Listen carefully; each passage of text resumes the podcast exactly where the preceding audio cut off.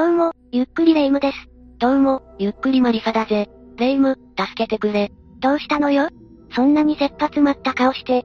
実は今、金欠でギリギリなんだ。昨日も一昨日も食パンの耳と、公園の水を飲んで過ごしていたんだぜ。割とマジなやつじゃないの。ちゃんと計画的にお金を使わないからそうなるのよ。正論で耳が痛いんだぜ。頼む、少しでいいからお金を貸してくれ。いやよ、金銭トラブルになるのはごめんだわ。ひどいんだぜ。貸すのは嫌だから、お金が入るまで私の家にいたら？ご飯もちゃんと出すから。持つべきものは友達だ。本当にありがとうだぜ。いいのよ。まあ、変な怨恨持たれて強盗殺人にでも発展したら怖いもの。さすがにそこまでしないぜ。いくらなんでも、私の信用なさすぎないか？マリサのことは信用してるけど、ないとは言い切れないわよ。実際そういった事件が起きているのよ。マジかよ。どんな事件なんだ？それじゃあ今回は、伊東市干物店強盗襲撃事件を紹介するわ。それでは、ゆっくりしていってね。まずは事件概要について説明するわね。お願いするぜ。事件は2012年12月18日、静岡県伊東市八幡野にある、干物店八つ八干物センターの中で起きたわ。この干物店の社長である清水隆子さん59歳と、常務の小渕慶五郎さん71歳は首などを切られ、業務用冷蔵庫に入れられ、そのまま亡くなってしまったの。その後、犯人は店にあった。現金約29万円を奪って逃走したのよ。強盗殺人ってことだよな。29万のために人を二人も、殺して逃げたのかよ。最低すぎるんだぜ。でも、なんでわざわざ犯人は干物店なんか狙ったんだ？強盗が目的なら、もっとお金がありそうなところを狙うと思うんだが。犯人とされている日木宮明は、この干物店の元従業員なのよ。そうだったのか。犯人とされているって言い方が引っかかるんだが、何かあるのか？実は逮捕されて刑も確定してはいるんだけど、凶器などの直接的な証拠は見つかっていないのよ。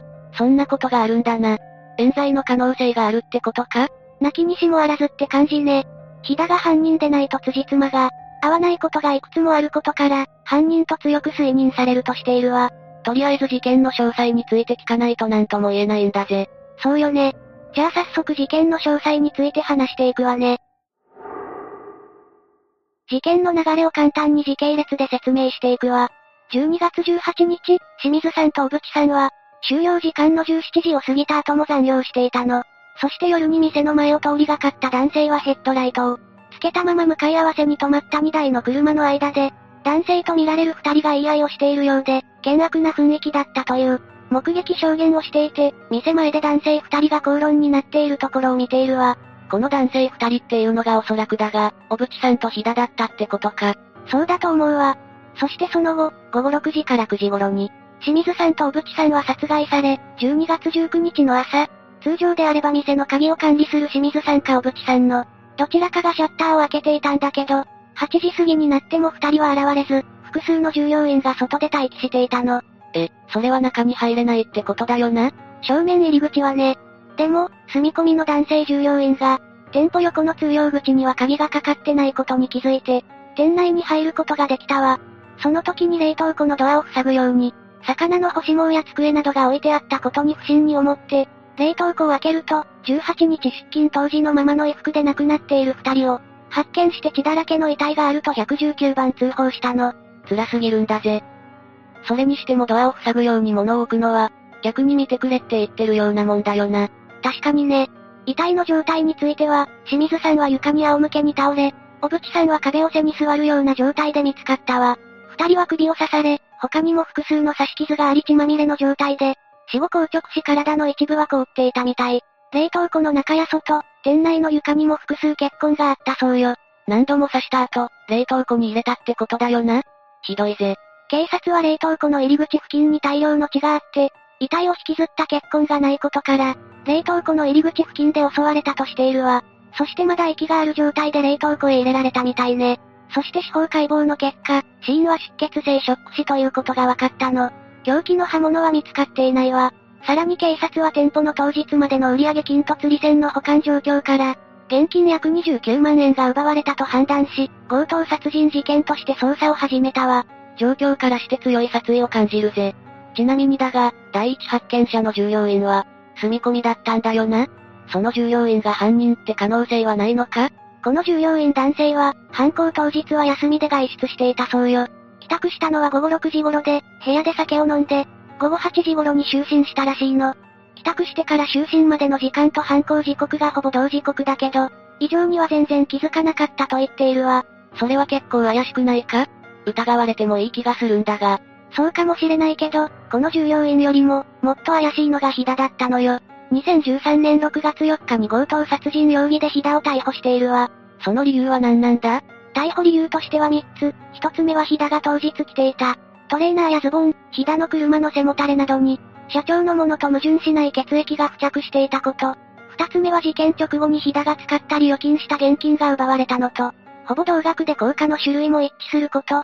三つ目は店の前の交差点を通過したタクシーのドライブレコーダーを解析した結果、犯行時間帯とされる午後7時57分頃に、店の駐車場に止まっていた車の車種や色、ナンバープレートの一部がヒダの車と一致したこと。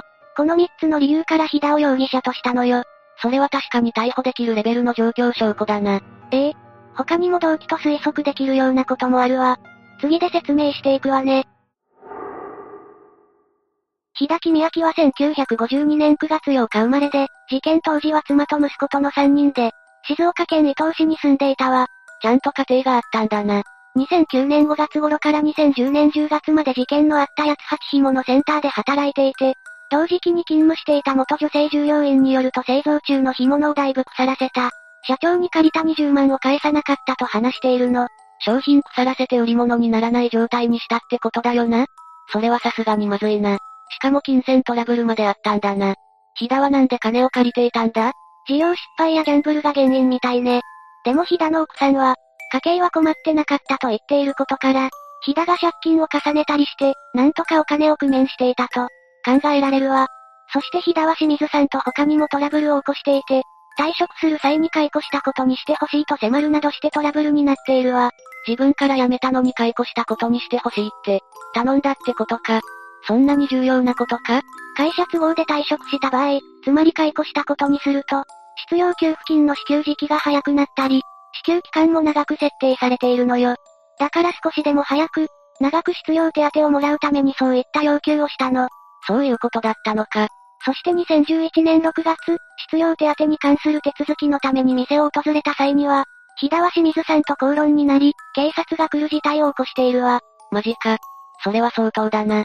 しかも日田は、伊東市内の食品加工会社で働いているのに失業中と偽って、2011年6月から9月まで4回も失業手当を申請し、合計約39万円の失業手当を騙し取っていたの。詐欺容疑として2度逮捕され、起訴された後、2013年6月3日に静岡地裁は、自由に使える金欲しさから詐欺を繰り返し、対応も悪質だが、不正受給した金を返納し、損害賠償を支払っているとして、木田は懲役1年6ヶ月、執行猶予3年の有罪判決を受けているわ。おいおい、清水さんに頼んだ時から失業手当を悪用する気満々だったようにしか見えないぜ。騙し取った金を借金返済に使うのもやばいよな。この時点で日田に対する信用はほとんどないわよね。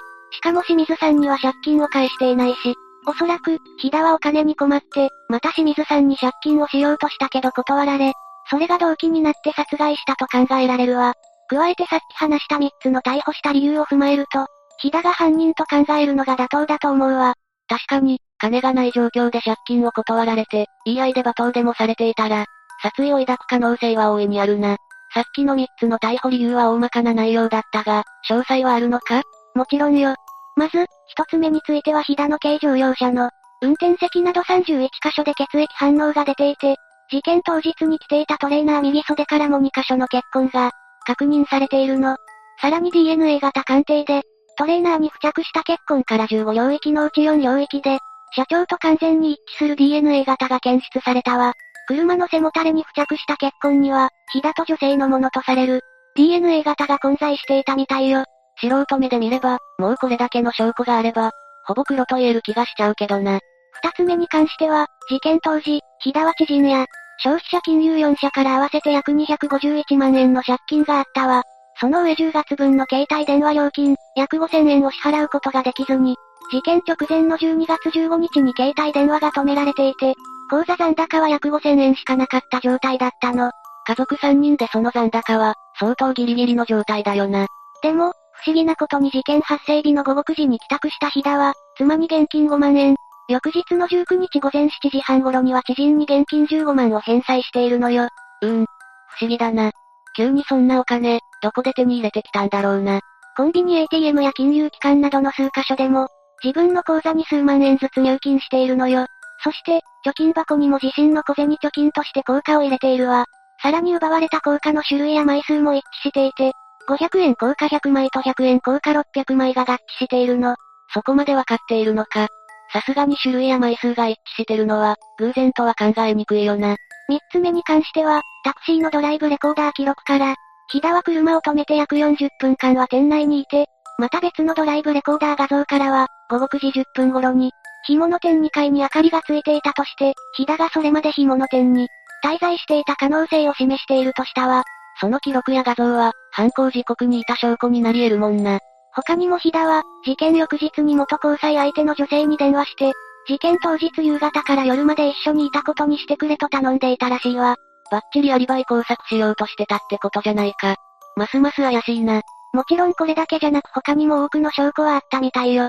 これは裁判の内容が気になるぜ。そうよね。じゃあ、次は裁判の内容を説明するわ。2013年6月26日に静岡地検沼津支部は、日田を強盗殺人罪で起訴したの。日田は逮捕段階から否認を続けていて、この当時は、事件当日は干物店に行っていないと供述していたけど、現場付近を走る日田の車を映したカメラ映像を見せたところ、現場には行ったが、すでに死んでいたと供述を変えたの。怪しさ満点だぜ。軸がブレブレじゃないか。そうね。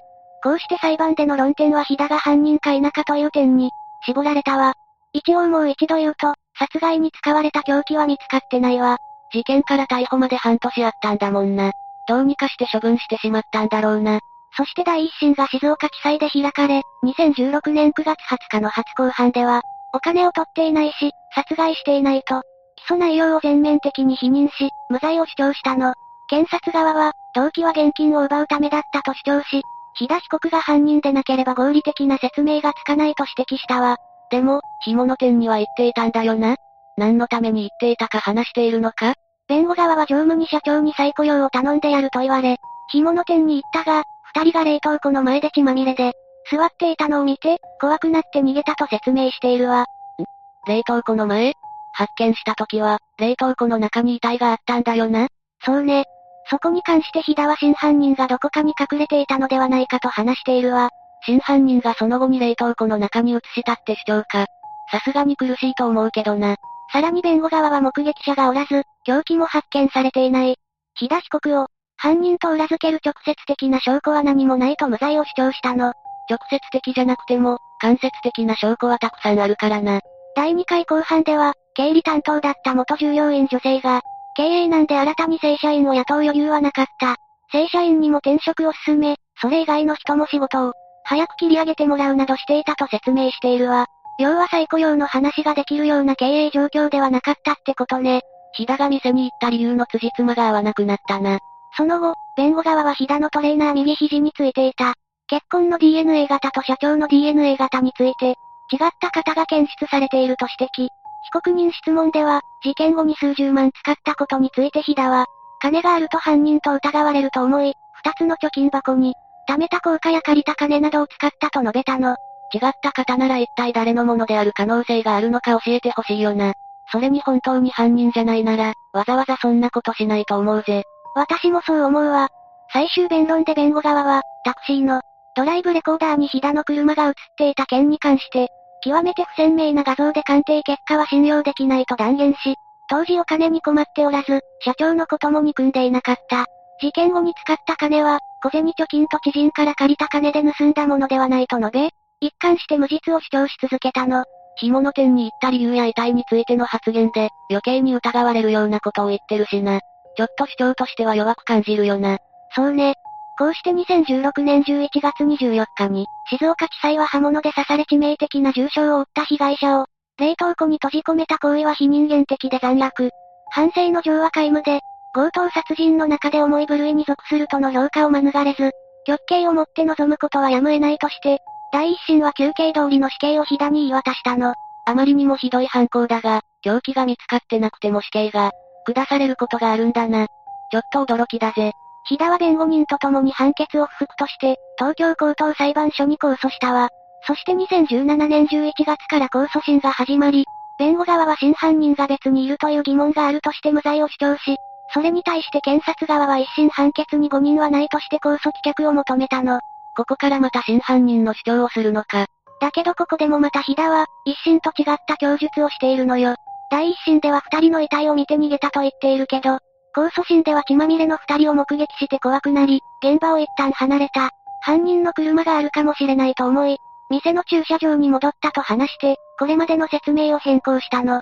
逃げたのではなくて離れてまた戻った？わけがわからないんだぜ。結局、真犯人説の主張も通ることはなく、一審の中核部分に不合理な点はない。被告が犯人であるという認定を左右する事情はないとして、控訴審は第一審の死刑判決を支持し、控訴を棄却したわ。言ってることをコロコロ変えちゃうから、ボロが出て自らの首を絞める羽目になるんだぜ。この控訴審についても、判決を不服として最高裁判所に上告し、2020年11月30日に上告審弁論が開かれたわ。相も変わらず弁護側は無罪を主張するけど、検察側は被告が犯人でないと、合わない事実がいくつもあるなどと述べ、上告を棄却するよう求めたの。さすがに重要になり得る証拠でもない限り、もう判決が変わることはないんじゃないか？ええ。2021年1月28日に上告審判決公判が開かれて、最高裁は1、2審の死刑判決を支持して、被告人飛田の上告を、棄却する判決を言い渡し、飛田の死刑が確定したわ。まあ、死刑がかかってるから必死にもなるよな。実際、2023年1月現在も、死刑囚として飛田は東京拘置所に、収監されているけれど、2021年8月12日付で無罪を主張して、本事件を飛田による単独犯行であると認定した確定判決には、事実誤認の疑いがあり、飛田以外の真犯人が複数存在し、本件を実行したと主張し、再審請求をしているわ。再審請求をしている最中は、暗黙の了解で刑が、執行されないからな。先延ばしにするための意図が強そうだよな。そうね。いい加減、罪を認めて生涯償ってほしいわね。以上が事件の内容よ。どうだったかしら？あまりに身勝手で聞いていて腹が立ったんだぜ。本当に金銭面で、切羽詰まった状態だと、人を狂わせてしまうんだと思ったぜ。そうね。自分自身が原因なのに、何の罪もない、関係もない人間を殺すなんて極悪非道よね。お金の管理も他人に迷惑をかけないために、すごく重要ってこともよくわかったぜ。気づいただけでも偉いわ。次からちゃんと計画的にお金を使って、何かあっても余裕ができるようにした方が良いわよ。よく肝に銘じておくぜ。というわけで、今回は伊藤氏干物店強盗襲撃事件について紹介したわ。それでは、次回もゆっくりしていってね。